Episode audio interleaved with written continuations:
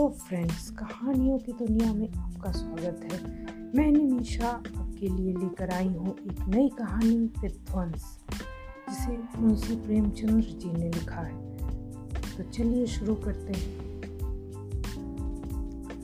जिला बनारस में बीरा नाम का एक गाँव है। वहाँ एक विधवा वृद्धा संतानहीन गौणीन रहती थी, जिसका भुंगी नाम था। उसके पास एक धुर भी ज़मीन ना थी। और न रहने का घर ही था। उसके जीवन का सहारा केवल एक भार था। गाँव के लोग प्रायः एक बेला चबेना या सत्तू पर निर्वाह करते ही हैं। इसीलिए भुंगी के भार पर नित्य भीड़ लगी रहती। वह जो कुछ भुना ही पाती, वही भुन या पीस कर खा लेती और भाड़ ही में की झोपड़ी के कोने में पड़ रहती। वह प्रातःकाल उठती और चारों ओर से भाड़ झोंकने के लिए सूखी पत्तियाँ बटोर लाती। पहाड़ के पास ही पत्तियों का एक बड़ा ढेर लगा रहता था। दोपहर के बाद उसका भार जलता था। लेकिन जब एकादशी या पूर्णमासी के दिन प्रथानुसार भार न जलता या गाँव के जमींदार पंडित उदयभान पांडे के दाने भूनने पड़ते उस दिन उसे भूखे ही सो रहना पड़ता था। पंडित जी उसे बेगार में दाने ही ना भुनवाते थे बल्कि उसे उन, उनके घर का पानी भी भरना और कभी कभी इस हेतु से भी भार बंद रहता था। वह पंडित जी के गाँव में रहती थी, इसलिए उन्हें उससे सभी प्रकार की बेगार लेने का अधिकार था। उसे अन्याय नहीं कहा जा सकता अन्याय केवल इतना था कि बेगार सुख लेते थे। उनकी धारणा यह थी कि जब खाने को ही दिया गया तो बेगार कैसी? किसान को अधिकार है कि बैलों को दिन भर जोतने के बाद शाम को खूटे से भूखा बाँध दे। यदि वह ऐसा नहीं करता तो यह उसकी दयालुता नहीं है, केवल अपनी हित चिंता है। पंडित जी को उसकी चिंता न थी, क्योंकि एक तो भुनगी दो एक दिन भूखी रहने से मर नहीं सकती थी, और यदि देवयोग से मर भी जाती तो उसकी जगह दूसरा गौण बड़ी आसानी से बसाया जा सकता था। पंडित जी की यही क्या कम कृपा थी कि वह भुनगी को अपने गाँव में बसाए हुए थे? चैत का महीना था और संक्रांति का पर्व। आज के दिन नए अन्न का सत्तू खाया और दान दिया जाता है। घरों में आग नहीं जलती। भुनगी का भारत बड़े जोरों पर था। उसके सामने एक मेला सा लगा हुआ था। सांस लेने का भी अवकाश न था। ग्राहकों की जल्दबाजी पर कभी कभी झुंझला पड़ती थी। इतने में जमींदार साहब के यहाँ से दो बड़े बड़े टोकरे अनाज से भरे हुए आ पहुँचे और हुक्म हुआ कि अभी भुन भुन दोनों टोकरे देखकर सहम उठी। अभी दोपहर था, पर सूर्यास्त से पहले इतना अनाज भुनना असंभव था। घड़ी दो घड़ी और मिल जाते तो एक अठवाड़े के खाने भर को अनाज हाथ आता। दैव से इतना भी ना देखा गया, इन यमदूतों को भेज दिया। अब पहर रात तक सेंत मेंत में भाड़ में जलना पड़ेगा। एक नैराश्य भाव से दोनों टोकरे ले लिए। चपरासी ने डांट कर कहा, देर ना लगे, नहीं तो तुम जानोगी, भुनगी। यहीं बैठे रहो। जब भून जाए तो लेकर जाना। किसी दूसरे के दाने छू तो हाथ काट लेना। चपरासी बैठने की हमें छुट्टी नहीं है, लेकिन तीसरे पहाड़ तक दाना भुन जाए। चपरासी तो यह ताकीद करके चलते बने और भुनगी अनाज भुनने लगी। लेकिन मन भर अनाज भुनना कोई हँसी तो थी नहीं।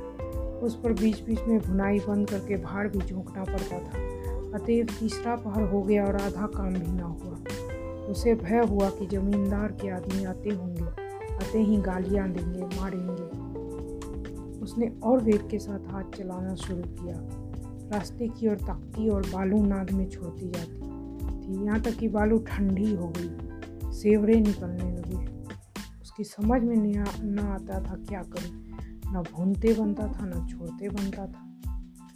सोचने लगी, कैसी विपत्ति है? पंडित जी, कौन मेरी रोटियाँ चला देते हैं? कौन मेरे आँसू पोस देते हैं?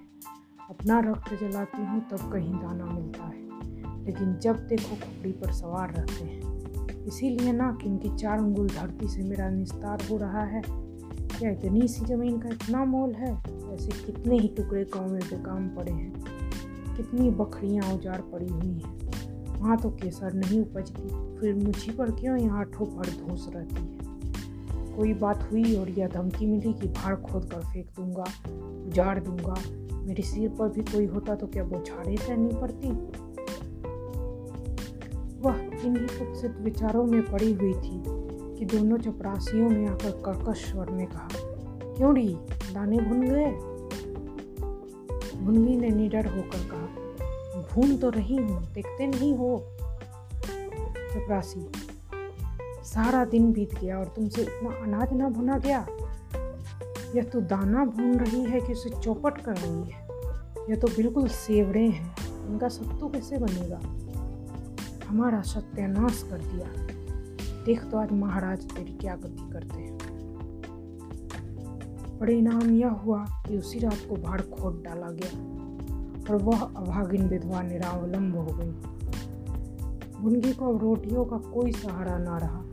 गाँव वालों को भी भाड़ के विध्वंस हो जाने से बहुत कष्ट होने लगा।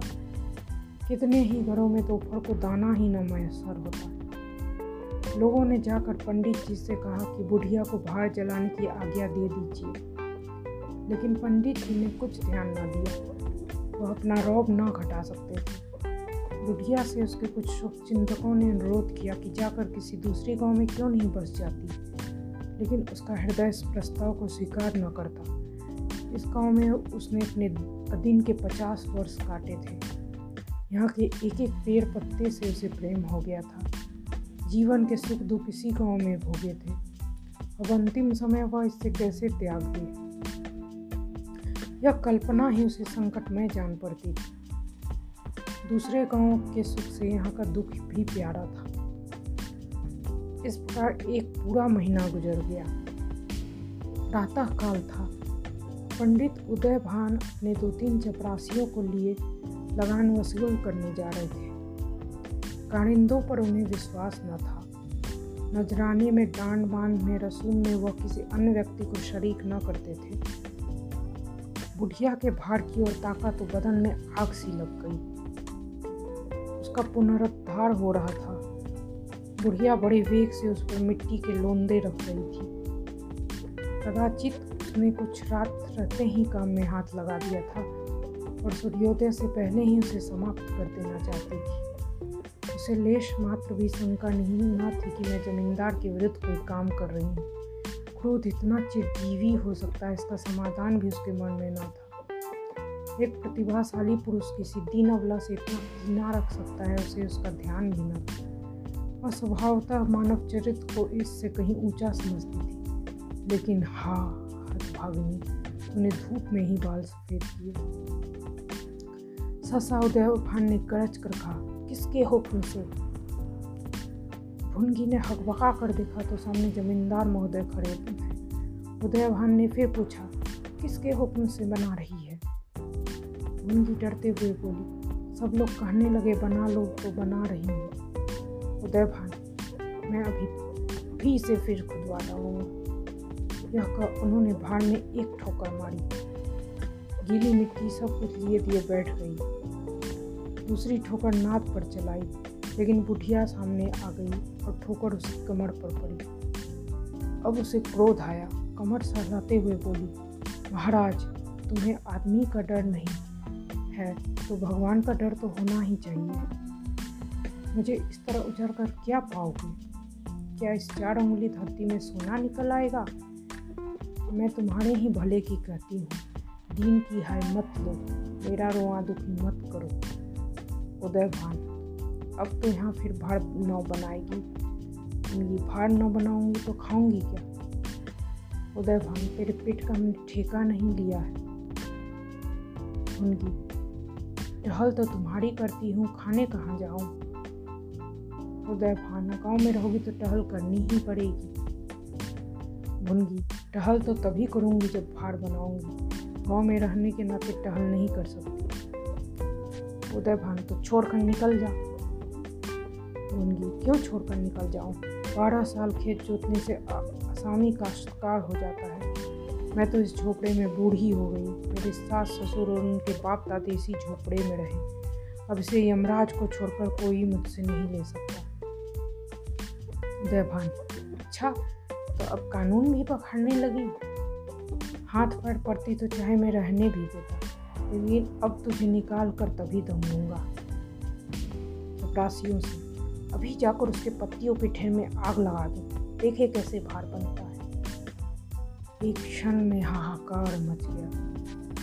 ज्वाला शिखर आकाश से बातें करने लगा। उसके लपटे किसी उन्मत्त की भांति इधर उधर दौड़ने लगी। सारे गाँव के लोग उस अग्नि पर्वत के चारों ओर जमा हो गए। बुनगी अपने भार के पास उदासीन भाव में खड़ी यह लंका धन देखती रही। अकस्मात और वेग से आकर उसी अग्निकुंड में कूद पड़ी। लोग चारों तरफ़ से दौड़े, लेकिन किसी की हिम्मत न पड़ी कि आग के मुँह में जाए। क्षण मात्र में उसका सूखा हुआ शरीर अग्नि में समाविष्ट हो गया। उसी दम पवन भी वेग से चलने लगा। ऊर्धगामी लपटे पूर्व दिशा की ओर दौड़ने लगी। पहाड़ के समीप ही किसानों की कई झोपड़ियाँ थी। वह सब उन्मत्त ज्वालाओं का ग्रास बन गई। इस भांति प्रोत्साहित होकर लपटे और आगे बढ़ी।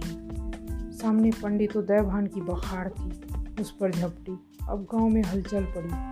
आग बुझाने की तैयारियाँ होने लगी, लेकिन पानी के छीटों ने आग पर तेल का काम किया। ज्वालाएँ और भड़की और पंडित जी के विशाल भवन को दबोच बैठी।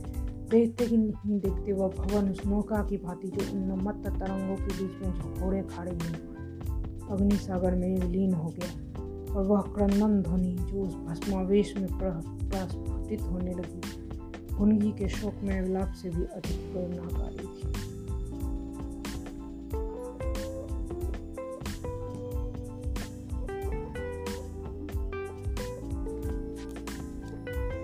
तो कहानी यहीं खत्म हुई।